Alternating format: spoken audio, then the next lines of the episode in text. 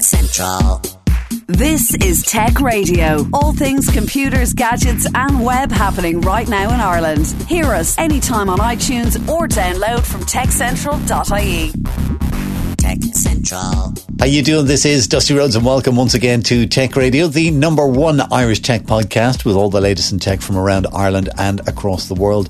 Remember, as well as a show on air with RTE and online via the website or your favourite podcasting app, we keep you bang up to date on all things tech every single day with hourly updates and daily newsletters, which you can grab for free on our website at techcentral.ie. Joining me as always is our editor in chief, Niall Kitson. Uh, Niall, I suppose the big story this week is that uh, the iPhone X uh, has been released. Uh, Grand will get you into your lava. Are you planning on getting one? Uh, can't afford one to be honest. So, uh, I like the rest of the world, I will be tracking you know, developments internationally. Uh, yeah, yeah, yeah. I'm I'm exactly the same. I'll, I'll, wait and see. I'll be very interested to see uh, what real world reviewers think of this, uh, and I'm sure YouTube will be full of videos over the uh, the coming days of I got a new iPhone X and this is what it's like. Um, so we wait we wait and see what happens. Um, the big story, though, of course, is that Facebook and Twitter and Google this week all got a serious kicking in the rear end. They certainly did. Um, now, uh, there was, uh, this is all in the States, of course, there was a Senate Judiciary subcommittee tasked with looking into the um, role that social media played in the last presidential election, which saw Mr. Donald Trump elected. Uh, one of the famous remarks that he had at the time was that Twitter got him elected. Um, now, we are finding out more and more about what was going on on social media around the time of the election, and it increasingly seems to have little to do with Mr. Trump and his um, his fulminations uh, on social media, but more to do with targeted advertising um, uh, backed by uh, Russia, apparently. So, what happened during the week was Facebook, Twitter, and Google were hauled in front of the subcommittee and questioned about their um, inadvertent role in the election and how around 126 million Americans were targeted with uh, advertisements from abroad uh, that were effectively fake news. Um, now, there's a couple of interesting things to do with this. I mean, what, what is your overall position on fake news, Dusty? Is it is it effective? Do you think it's a, a, a nothing burger, as they like to say? No, I think I think it's wildly effective because all it takes is for, let's say, uh, one person to not realize that's fake news to share it, and then everybody else who hears it will will trust their friend and then trust what the news is that they're telling. So uh, I can see that it is very very effective system of Chinese whispers, if you like, but it's obviously not a good thing. Yeah, or Russian whispers, as as the case may be. Um, so, uh, very interesting testimony from Colin Stretch, who is um, vice president and general counsel at Facebook. So he's the legal brain uh, behind the social network, and uh, he was brought in. Uh, there was a four-person committee, I, I uh, if I remember correctly, and one of them is Senator Al Franken, who we used to be a comedian back in the day, and uh, a very astute man, a very witty man, um, who put Stretch absolutely through the ringer on this. Uh, and he had one excellent point. If Facebook can deal with billions of data points a day, how can they not connect uh, political ads targeting US users um, that happened to be paid for in rubles? yeah, I can see the comedian coming out of him there, but it is an I excellent mean, point. It's really well that's made. That's a pretty sick burn, isn't it? It is. What was the response from Facebook? Do you know? Uh, effectively, they, they put their hands up and said, "Yeah, we missed that." Uh, we we missed that. Saws. Mm. totes sorry for that. We'll do better in future. So, what do you think is going to happen? Because a lot of these committees get together and they kind of yada yada on what happened. It's it's really and and apportioning blame and then maybe handing out some kind of a fine. Do you think it's actually going to change things in the future with fake news on various social media? Okay, let's break this down. If this was uh, a hearing in front of the European uh, Court of Justice, right? You could be damn sure regulations would be passed and social networks would be fighting them tooth and nail right now. Um, it's the states; they believe in light touch slash no regulation, um, and you know people don't like it that so much data is collected on them by Google, Facebook, Twitter, etc. Uh, but they tolerate it. So I think very little is going to come out of this. I think um, you know an element of public shaming is good, uh, and it will force networks to be better. Uh, of course, you know the advertisers pay for everything. They pay for development. They pay for you know we, we know that in the states donors pay for politicians. In media, advertisers are the only thing that really holds sway over over the media.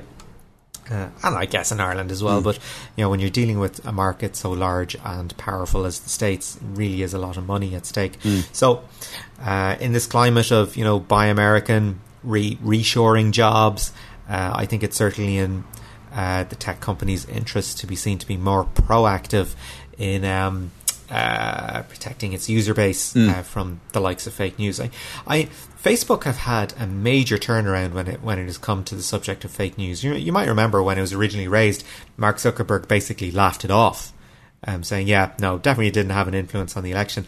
And now the more that's dug into it, it's like, yeah, it certainly did. And various other scary things had a, an influence on the election as well. I mean, you had a large base of uh, low information non voters were brought out to the polls, largely on the basis of fake news and news stories that picked up on specific personality traits within their Facebook profiles and had stories targeted at them. So, say, Dusty, for example, you post an awful lot about guns and you post an awful lot about religion. The likes of Cambridge Analytica just hoover that stuff up and go, okay, story X, that guy. And Facebook is the platform to do it. Mm. I think uh, you were saying that nothing is going to come of these uh, hearings in the States, but I disagree. I think there may not be any specific outcome from this committee, if you like, but it's something that's going to rumble on in the background and it will definitely come to the fore in the year before the next presidential election as they go through the whole rounds. And it's going to be a massive issue as to what is news and real news and fake news. And particularly if Donald Trump is uh, uh, looking for re election or even if he's still president at the time, he will be the loudest one saying that's fake news. Of course, of course. Yeah. So listen, we'll uh, we'll keep an eye on that one. Uh, we have a brilliant interview uh, this week. I listened to it uh, earlier, and uh, I really enjoyed it. We're going to play it now on the show for you. It's with a guy called Jer Thorp. Uh, explain to me who, or just explain to us who Jer Thorp is. Yeah, a man of many talents, really. I mean, we, we talk occasionally on the show about the importance of the arts and technology. That you know there are STEM subjects, but but there's the extension of which is just STEAM, science, technology, engineering, arts, and maths. Uh, and I think Jer straddles that line really uh, effectively. So listen on. Okay, we will. Let's take a listen to that interview with Jer Thorp right now.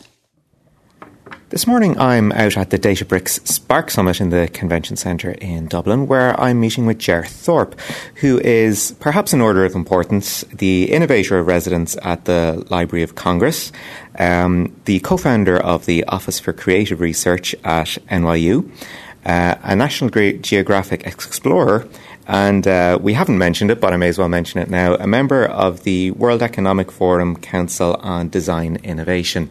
Um, now, Jer, your primary interest is in data science and uh, I guess sort of a humanistic view of uh, of data and how we should um, interact with it or how it treats us.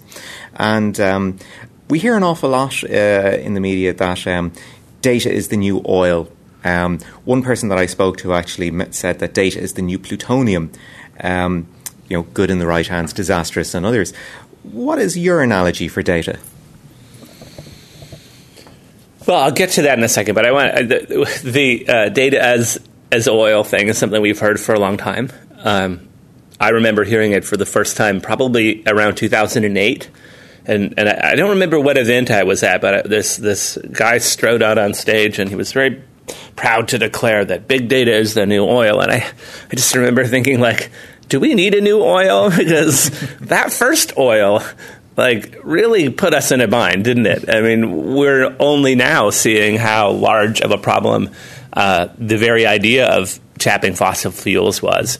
So I actually wrote an article um, for Harvard Business Review uh, around that time, maybe 2010, um, talking about how actually the oil metaphor is pretty good if we take the bad with the good. So if we talk about the damage that it can create, we talk about like um, unethical mining practice. You know, I think about uh, angled angled drilling where they'll like drill off of property into another well. Like those types of issues are also intrinsic with data. Um, the plutonium one's pretty good. I have a, a, a, friend named Ashkan Soltani who, who, who that's one of his favorite metaphors, and to talk about, um, you know, to turn to turn uranium or plutonium or whatever it is into into to weaponize it takes a massive amount of money and infrastructure, such that the thing itself is harmless in small quantities. Um, I think that's kind of right. The difference is that as we see with with hacker Russian hackers and and and botnets and so on. With a fairly small amount of money, I can spin up a nuclear reactor. You know, I can spin up enough servers to do something dangerous with data. So that's that's one of the differences. What I don't like about either of those things is that they they, they detach from us. So they they're like, oh, this is something we were walking.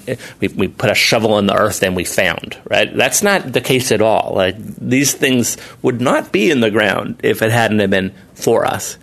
So I, I never think I've ever settled on a good a good metaphor, um, other than I think something close to agriculture, right? Where where where where um, we're sort of planting things in the ground, and out of them is coming a result.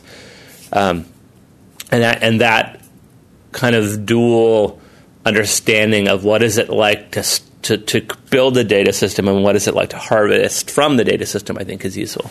I think that's a really interesting analogy because, yes, we absolutely do plant our own crops, but they're harvested by people that mm. perhaps we, we would rather not. Yeah, no, exactly. And, and um, it also it opens up some nice conversation about what does like a data community garden look like? What does uh, it also talks, you know, the conversations about the food pipeline, the, the, industrialized food pipeline, which which we're starting only now to see some of the horrors of, uh, and and and I think those some of those exact questions could be could be asked uh, where data is concerned. So the relationship that uh, if you're to put together a hierarchy of knowledge at the moment. Um, very much data is seen as underpinning absolutely everything. You know, you, you have the data from which comes information, knowledge, and, and wisdom. Do you mm. think that's uh, sort of um, an appropriate way to look at things, or is it a, a flawed paradigm?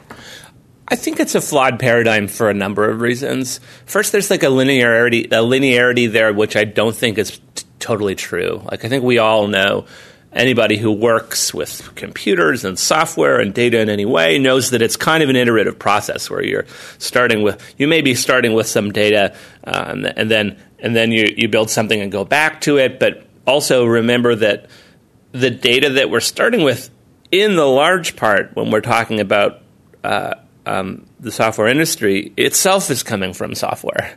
So you're building software to generate data. You know, Fa- Facebook's entire goal is to is to generate data, and then that data itself then gets used by others. So there's you can imagine that although those triangles getting stacked together, kind of like Lego, but I think there's a a bigger problematic there, and that is um, there's a philosophy with data that that you can just go out and collect all you want about it pile it all up on this table and then decide what to do with it. And, and that relies on a fallacy, which is that the active data collection itself is not harmful. It, it, it, suggests that it's entirely passive and that only later do I need wisdom, you know? Uh, but so, so I've redrawn that triangle to put wisdom back at the bottom again. So maybe we think about what, what we're going to collect before we start. And and that that I think is becomes a slightly useful reframing. But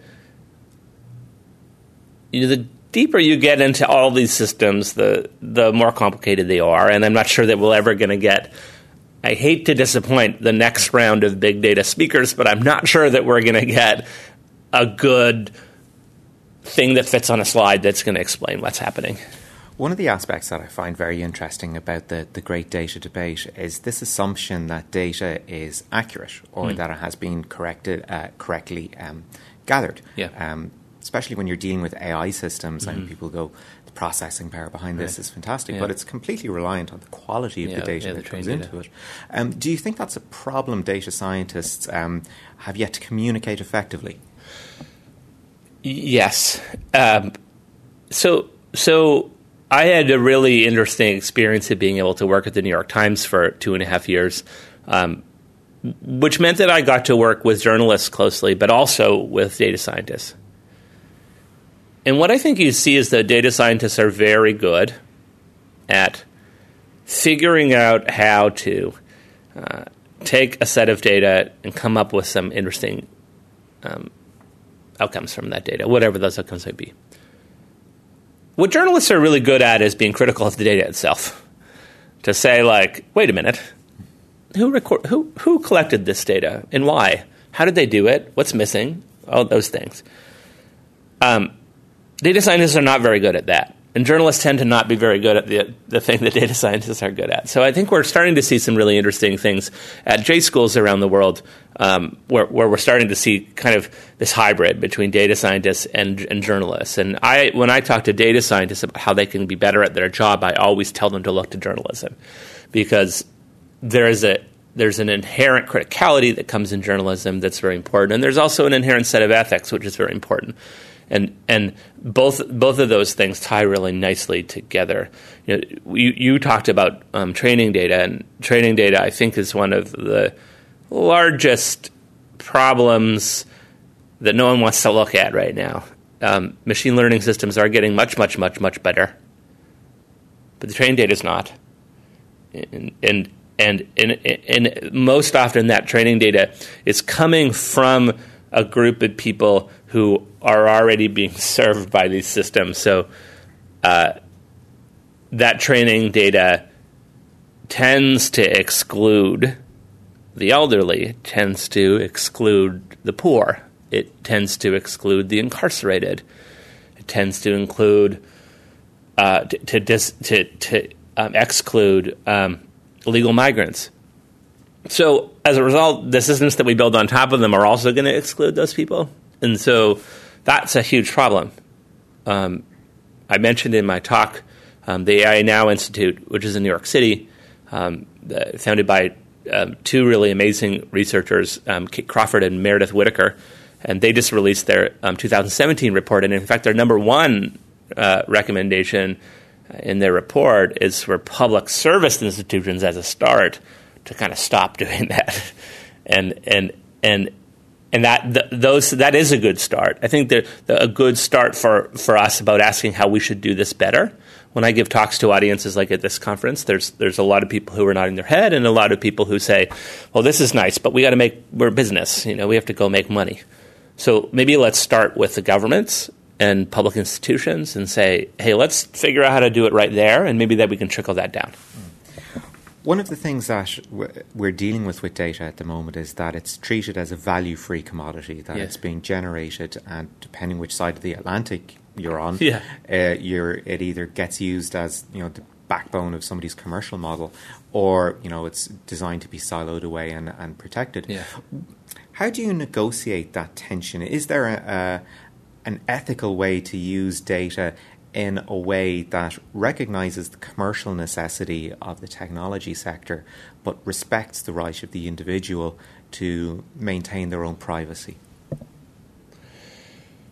That is a question that needs longer than we have on this podcast to answer correctly. But I think it's a central it's a central question to this because, um, again, you know, I, when I when I talk about the things that I talk about in a, in a, in America in particular, I, I, I tend to get a reaction of saying like, whoa, whoa, whoa, whoa, whoa, like do not stop the machine of the market. And and that machine is is somehow both all powerful and very very delicate. Like we, we I don't know which one of them is, which one of them I'm to believe on on any given day. Um, so it, in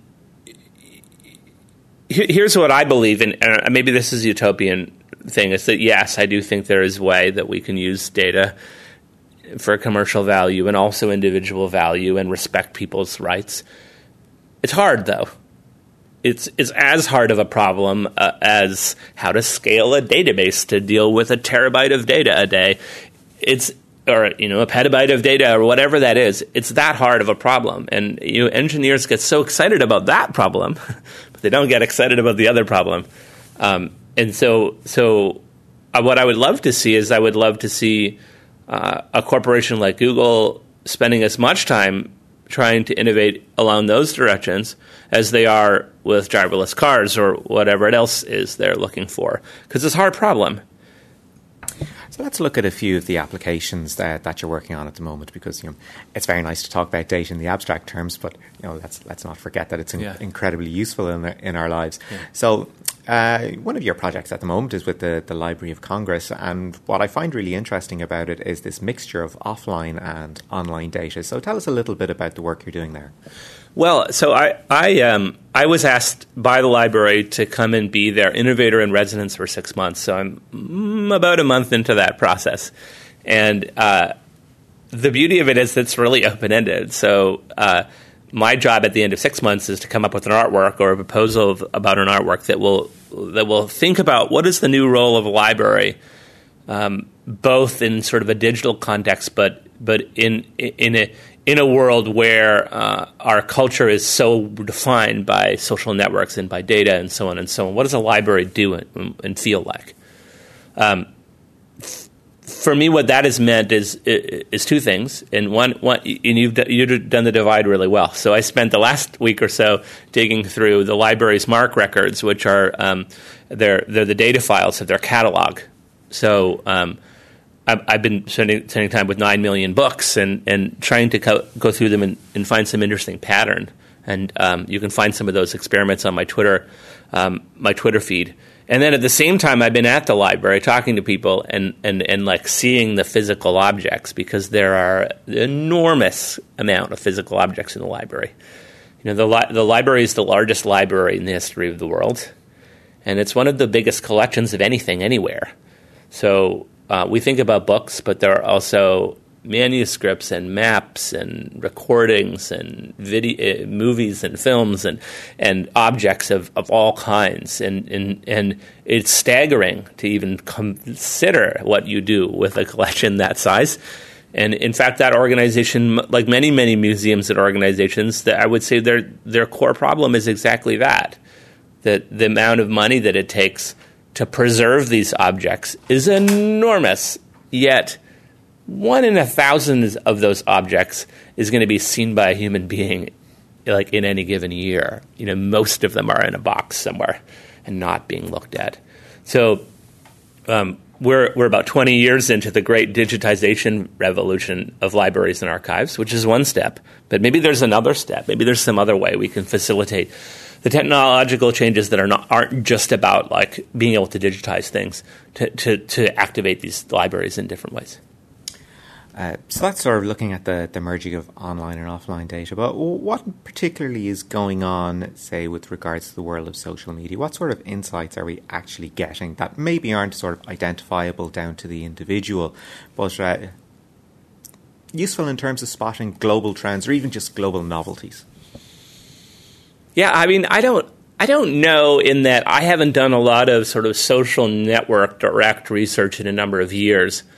Um, one of the things I think is really fascinating, though, is that there's a group of researchers, large group of researchers spread around the world, who have been um, studying specifically Twitter, but other other social networks, um, really focused on um, harassment, hate groups, recruitment, so on and so on and so on.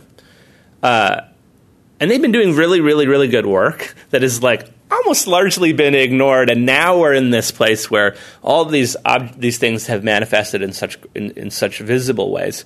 And if you go talk to those researchers, though, um, uh, they're like, "Well, have you not been reading my paper? like, I like these. We like we published this whole thing about Russian uh, botnets on Twitter last year, and about how they're trying to." You know, push against political systems in all these countries, and and and so that to me is really interesting you know, theoretically positive result of social network analysis is the ability to, uh, you know, create at least some type of effort to monitor uh, these types of entities and individuals. Uh, just just to finish up on one of the projects that um, you talked about, the idea of what advertising can tell you about yourself. Yeah. Um, we all like to think, or rather, the, the hype is that the ads that, that hit us are personalized like Mm. never before. You know, they have our tastes down to the down to the, the nanosecond, if you will. Yeah. Um, how accurate is advertising at the moment?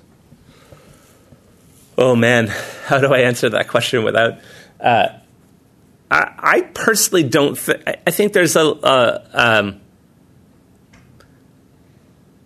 t- targeted advertising has a lot of perf- a lot of uh, uh, um, showmanship behind it. And that if you listen to the advertisers, they'll tell you that this is very good. And of course, they're going to say that because they want their clients to buy ads. But we know when we actually look at the performances of targeted advertising that it's not very good at all. We, we know that that's a result of a couple of things. And one is click fraud, which is everywhere and ubiquitous, and nobody wants to talk about it. Uh, and the other thing is that this targeting isn't that good. So we've all had that experience where maybe one day we had a couple drinks, we were like, I'm going to go look at a watch. And then for the next four years, you see nothing but advertisements for a watch. You know, in the meantime, you've already bought a watch. Like you've decided never to wear a watch again. Like, and, and, and, and there's a lot of that in targeting advertisements. So we built a, a tool called FloodWatch, um, which allows individuals to track their exposure to web ads. And um, of all the people that I've ever talked to who's installed and used FloodWatch, none of them have ever said, "My, is the targeted advertisement ever right, ever correct?" Like this is, it's always the opposite. They're always like, "I don't know why they think I like I'm really into this," and and and know, a lot of that that stuff, like, "Oh my god, that one thing I looked up in in 2005, it's still following me around the internet," um, and that that's kind of funny, but also really worrying because of I think the way that that advertisers and hey tech writers and everybody else has oversold the efficacy of targeted advertisement, a lot of other industries have jumped on board as well. So insurance is one that I'm particularly concerned about. Because insurers are looking to basically use the same technology that advertisers are using to target you an ad to to able to be able to say things about your insurability. So are you somebody who's likely to buy a jet ski? Well, maybe you're not somebody that I want to insure um, for health insurance. Likewise, employers are using this same type of technology to make HR decisions again like are you somebody who who searches for a lot of alcohol products? Maybe you have a drinking problem. Maybe i don't want to hire you. Those things are happening and they're balanced on top of this machinery which i don't think works very well. And and and so yeah we're headed unfortunately we're headed down not a better path where that's concerned but i think a, a noticeably worse path and part part of the thing that also ensures that path to be worse is the the the inclusion now of machine learning on top of that, um, because that allows a kind of um, allows a kind of disconnect. It allows people to say, "Oh, it's the algorithm that's doing that. Oh, it's an algorithm that's making this choice." Uh, and, and we know a lot of those algorithms are, are in, the, in America, anyways, are black boxed legally. So uh, you're not even allowed to go look at how it does because it's protected by patent or it's protected uh, under some other means. So even in cases where they're discriminating, it goes to court. The judge can't even look at what the algorithm's doing because it's protected. So, anyways, it's it's not good where we are. Just to finish on a positive note, then one of the applications I was quite taken with um, is it the potential of data for city planning. Hmm. Uh, and generating positive feedback loops. So, to, just go through a little bit about uh, how data is being used in this way. Well, I'll, I'll, I'll, talk about a really specific project that I've been working on for the last four or five years, um, and and this is a project called MapRoom, and we we ran a, we ran a version of MapRoom in St. Louis in the spring, and we'll be running a, a version of it in New Orleans in, in, in the spring. And the way that MapRoom works is that um, we take over an abandoned space in the city we build a pop up space where people can come in and, and author these 10 by 10 foot maps, uh, 3 by 3 meter maps of, of, of their lived experience in the city. And then they can use those maps as instruments to explore tons of big data layers that we can put on top of the map, both um, current ones and historic ones. And, and so, what that allows citizens to do is the same thing that urban planners have been doing for a number of years, which is to use data to make decisions about what they want in their city or to understand the conditions of their city. The difference here is that we're putting in the hands of everybody. So school groups and um, community groups and church groups and whoever wants to come in and, and, and use these systems. So that to me I found really, really exciting.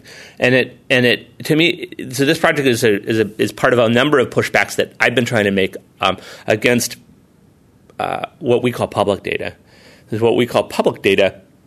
Tends to not actually serve the public. It tends to serve, uh, you know, the technologically elite slice of the public, but mostly it's being used by urban planners and so on and so on. So, um, can we put it in the, in the hands of the people? And maybe we can circle all the way back to this idea of like, what does a data community garden look like? Because I think that's what a data community garden looks like. These sort of small scale efforts to put data to the to work, but to the benefit of individuals and communities. And that was our editor, Niall Kitson, talking to digital artist Jer Thorp. Now, uh, looking ahead to next week's programme, we've got a special deep dive for you looking at digital personal assistants. So we're talking about Cortana and OK Google and Siri and all that kind of stuff. Uh, we have found and spoken with an Irish team who are working on a new kind of digital assistant. And this the whole area and what they're doing and what they think about it is fascinating. That is lined up for you next week. Of course, remember you can get details in between here and there on all the breaking Irish tech stories with hourly updates, daily newsletters, and more from our website, techcentral.ie, as well as our weekly tech radio show online and broadcast every Friday at 6 on DAB Digital Radio with RTE Radio 1 Extra. Until next week, from myself, Dusty Rhodes, thanks so much for listening. Have a great weekend. Get Tech Radio. Subscribe for free with iTunes or download on demand at techcentral.ie. Tech Radio is produced by digitalaudioproductions.com. Tech Central.